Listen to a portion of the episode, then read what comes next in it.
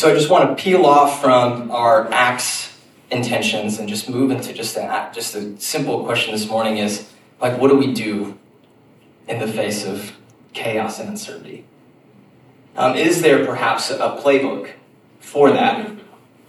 Um, and I, I just feel like the Lord has been leading me to Psalm 130. I did it a little bit in the downtown group and Bayonne group um, talking about it this week, but I felt a little bit like a comedian getting some open mic nights. Mm-hmm. And now with another opportunity to kind of firm up some ideas. Okay, so we're in Psalm 130, and I just want to talk about this. Um, what is our hope what, as we face chaos and uncertainty? Okay, what is our hope? And the sort of memorable thing I, I hope for us is that we would be, as a fellowship, we would become fellowship of, of wave kissers. Wave kissers. What does that mean? I'll explain in a little bit. But the movement of this passage, I just want to point to three things, right? I want to point to three things about how we approach moments of great uncertainty. I want to talk about three things. I want to talk about the prepositions, uh, prepositions of facing uncertainty, okay? And it's this uh, what we see in the passage in the moment of great uncertainty and chaos is an opportunity um, to experience a deeper intimacy with God. And we see that in three prepositions. The psalmist talks about to, for, and with. This movement through this passage of to you, God, for you, God, with you, God. Okay, to you, for you, with you. To you, for you, with you. Last week we talked about sut, a, su- a special, supernatural, unnatural, tangible, and transformational fellowship. This week we're talking about to you, for you, with you. What is, how do we move through chaos? This is how we do it. Um, to you, for you, with you. We'll start with the first, okay? Um, out of the depths I cry to you, O Lord. Oh Lord, hear my voice. When I say to you, I'm pulling out that little bit in, in this in, in this first verse, out of the depths I cry to you. Um, the it, it very much talks about the location, like the emotional location of the psalmist, and also talks about the location that many of us found and find ourselves in at present. And, and the, the, the descriptor, the picture is out of the depths in ancient Israelite thought, this is um, a picture of watery chaos, right? So they're an agriculture people, agricultural people. Anything like water related is pretty terrifying. There's like monsters, sea monsters in there. It's this place of chaos. And they're saying in this moment, right, in this location, this this existential location we find ourselves in, in this place of great watery chaos and uncertainty, the response when you find yourself in that situation is you cry I, I cry to you, oh Lord. And what I love about this, this idea, I mean, this picture of, okay, chaos leads to crying to God, is that the Bible and Scripture is utterly realistic about the hardship of life. It doesn't try to paper it over and just say, hey, like your circumstances, they're not real. It says, no, this is, this is terrible. Frustration of life for many, and there's many moments when it feels like things just aren't working out. And it says uh, to you, it, you know, the, the, the, you have to see the direction that the psalmist is talking about. Because in every moment of great uncertainty, there is a choice. Is it to you or away from you that you're going to move? The, the reason why Job, right, and oldest book in the Bible, the reason why God looks at him and is very much affirming of him at the end is because he is complaining at times, frustrated, but he's saying all these things to God, not away from God. And so, what would it look like for you to have a to you, not away from you kind of situation, kind of response when it comes to moments of great uncertainty? Lord, just because things don't seem to be working out for me at the moment, I'm not moving away from you. What would it look like if we lived like that as a fellowship? Um, the, the, not only that, but um, watery chaos. Watery chaos, right? Um, the uncertainty of that.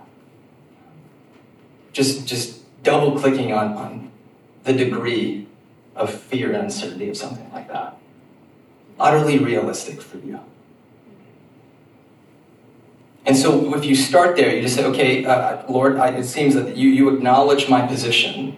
You, you, you affirm the reality of my present situation. You don't, you don't tell me, hey, eh, you know, life is actually green and pretty right now. You say, no, no, no, you, we can acknowledge that things are really, really difficult and uncertain and chaotic. What next? Verses 5 and 6, the psalmist says, I wait for the Lord, my soul waits, and in his word I hope. My soul waits for the Lord more than watchmen for the morning, more than watchmen for the morning. Uh, wait for us, when we think about waiting, it's just the absolute worst.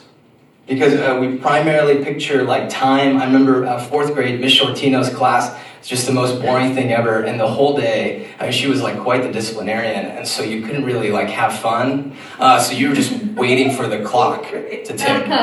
And and uh, the experience of that, right, is just like uh, when we think about the word wait, um, it's really just like this agonizing powerlessness.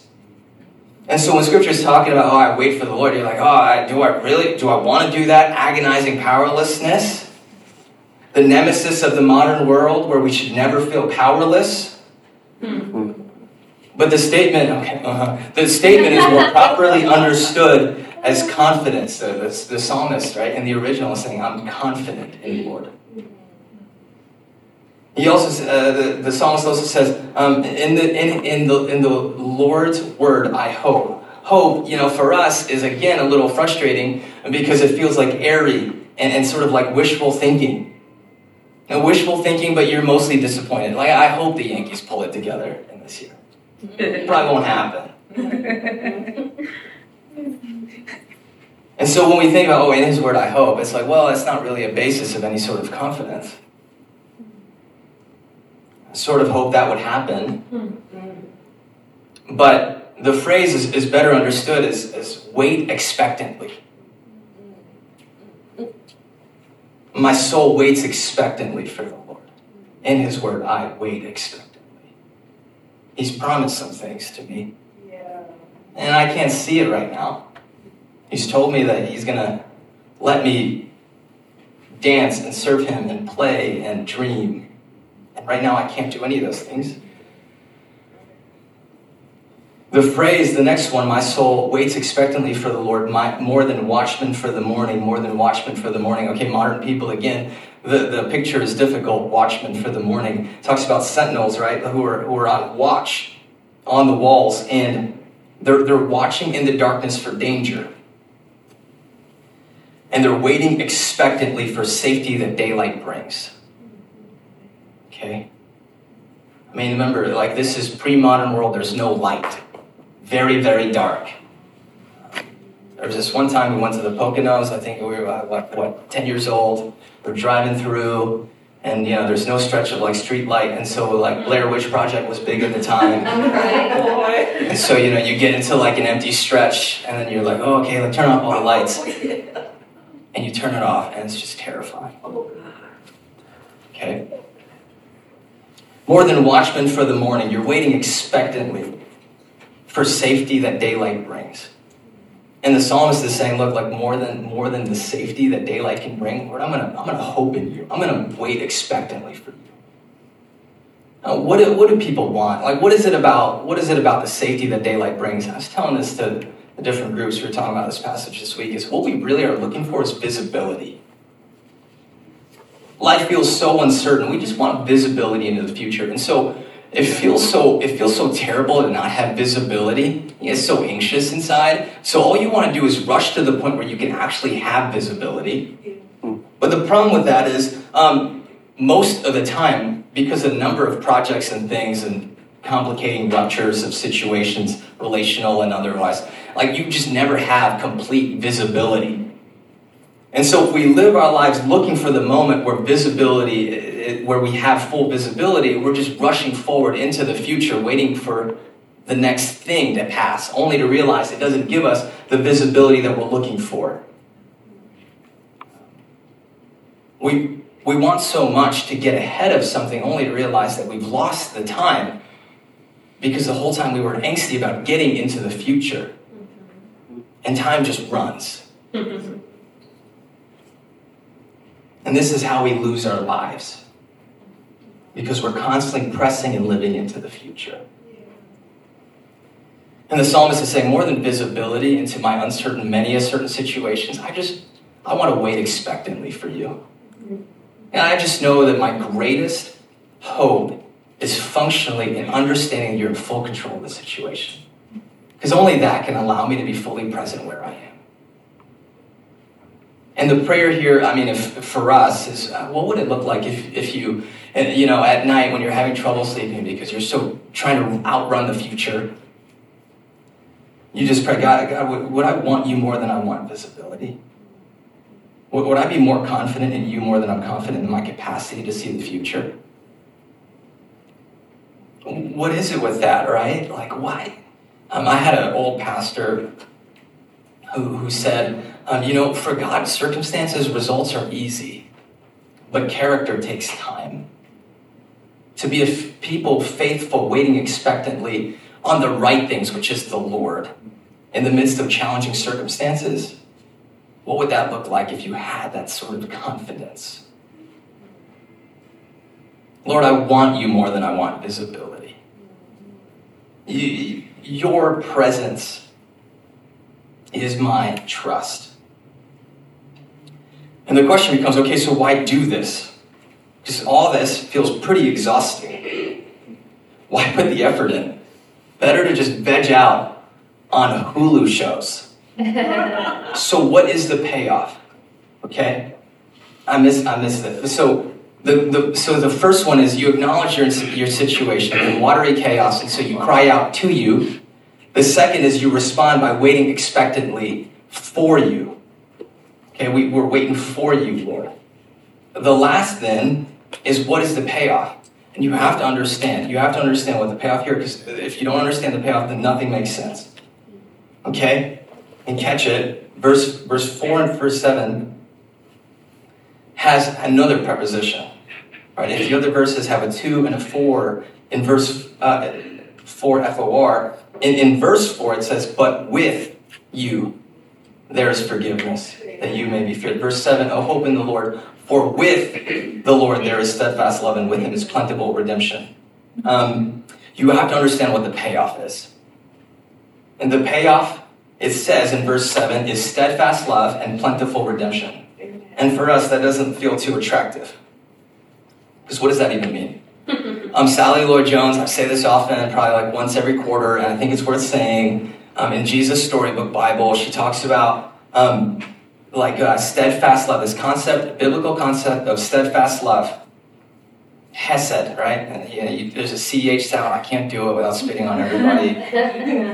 Um, and she describes it as a never stopping, never giving up, always and forever love. That's what you get. That's the payoff. This experience of God and His never giving up, never stopping, always and forever love. Um, it, we, in our Bibles, whenever you see the phrase steadfast love, just know that that's exactly like better described is what she is, what Sally Lloyd Jones is doing here with never stopping, never giving up, always and forever love. We just don't, we like steadfast love doesn't quite capture it. And what you find in, in, here is the payoff is a to you, for you, and with you kind of love. I, I used to work for this um, boss. Well, there's a pair of them. Not David. I worked for him too, but before David. So just uh, he was a, this this boss. I mean, like you know, killers, right? So yeah, he was like really exacting and wanted so much for his kids. He had grown kids. He'd you know saved up all this money to send them to college, and then the, one of them was like, "I don't even want to do that." And it led to some friction because you had this dad, he's like hard driving, you know, and then his son, he was like, yeah, I don't even want, I don't even care about the stuff that, that you offer me. And so, uh, you know, they had some friction in their relationship. At one point, um, I think there was a counselor or somebody, but just encouraged him to ask his son. Ask him the question, hey, son, what do you think dad wants for you? And the son was like, well, you want me to perform, you want me whatever. And I think that he understood in that moment there was like the friction in their relationship because what, what he thought was good intentions of kind of like what's best for his kid. Um, his kid has just uh, experiences mo- mostly like a, a, laundry list of things that he thought his dad wanted him to achieve. Okay, what's the point there? um, there could be some distance between you and God because you don't quite understand what He wants for you. And it might be worth asking in moments, right? When you're like unsure, you're like, ask your heavenly dad, Lord, what is it? Father, what is it you want from me? Amen. Because I, I think when you ask the question from the front to the end of Scripture, realize like what He wants for you is a be with you kind of experience. Like, what is ultimate to Him? What does He want for you? It's a with you. Like the ends, that's the ends. It's not your production, it's not your performance.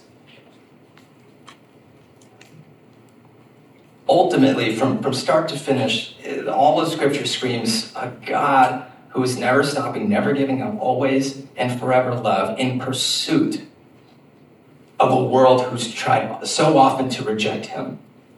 The goal is intimacy with Jesus. Amen. Okay. So, do we understand what it is the Lord wants for us?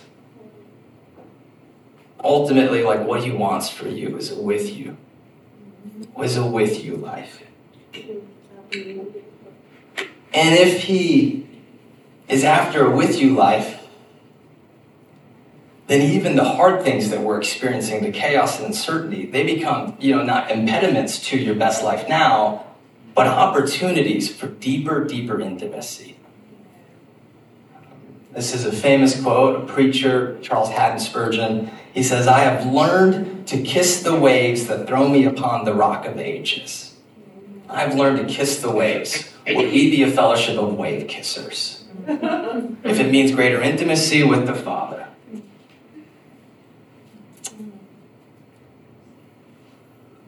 It, things are difficult in your life, in the fellowship, in the school, in the world. Yes. But what if we saw each? I mean, not denying how terrible and awful, because the scripture doesn't do that. It's very realistic about how terrible these things are. But the promise, maybe not immediate, but sometimes in the future, that God could reach back into time and, and turn even the most devastating things into works of His redemption. I have learned to kiss the waves that throw me upon the rock of ages. Are you living in a moment where you're just feeling tossed around by the waves?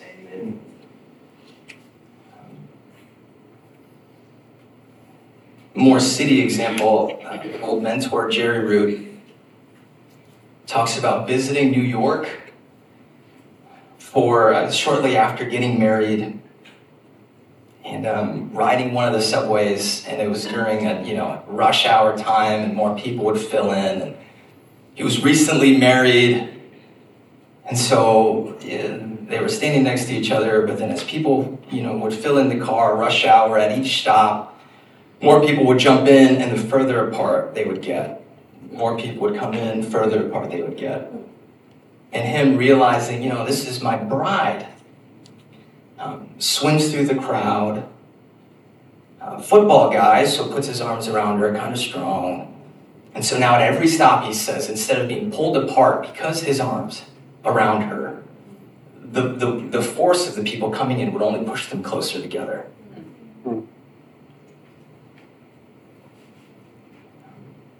everything that happens pushing them closer together. I've learned to kiss the waves that throw me upon the rock of ages, and every external circumstance pushing them closer. What, we, what would we be? What, would, what, what must it, what, what would our fellowship look like?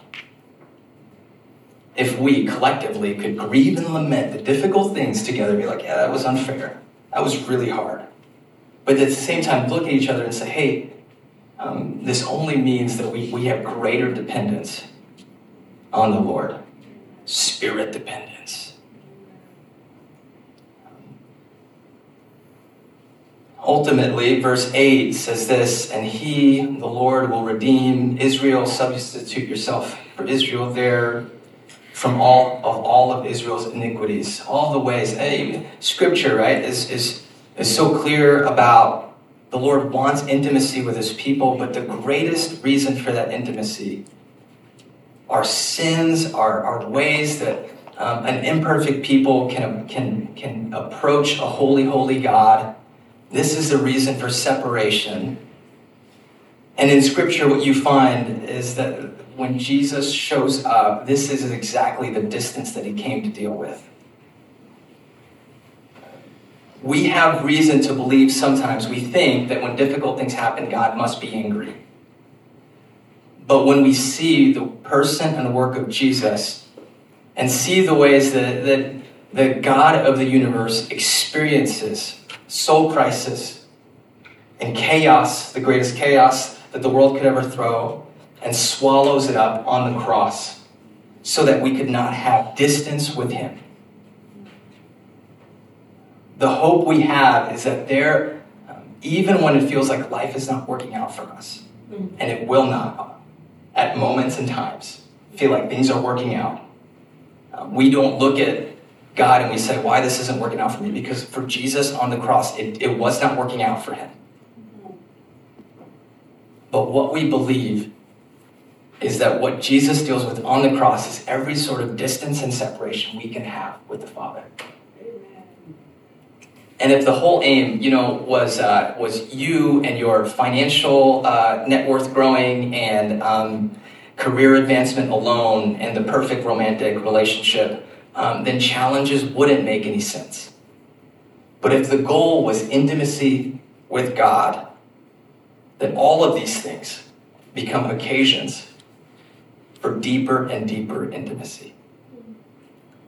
And so we come together on Sunday because we remember the great point of it all in the meal. That, that God, in his wisdom and love for us, chose to deal with the separation of himself. And the orienting picture of our world is not, you know, uh, rich influencer lifestyle on social media or celebrity, whatever, or CEOs of your company. The, the central organizing picture of, of how life makes sense happens at the meal. Okay? This is the picture we're driving to. That a God so loving, so wanting that there be no distance between him and his creation, sacrifices himself for the world. Conquers every sort of distance possible and says, Life with me in the present will be the fullness of this union. This is our great hope. So, through chaos and uncertainty in this life, we look forward to the next where the fullness of this promise is realized. We will be with him. Let us pray.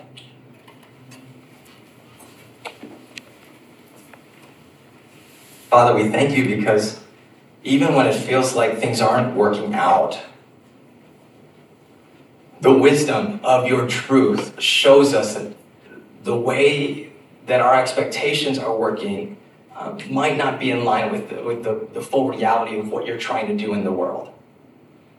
And so we, we thank you because uh, your paradigm is, and your framework and your understanding that you give us um, is more existentially satisfying than any other paradigm that the world can offer.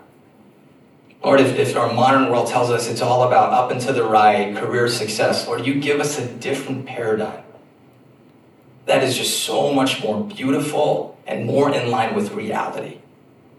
You don't deny the hardships that we experience and the uncertainty we're facing. But you, you make it so that these things are not able to separate us completely from, from you and your great love for us. So even on days when it's difficult, we believe this truth. In the name of Jesus, I pray. Amen.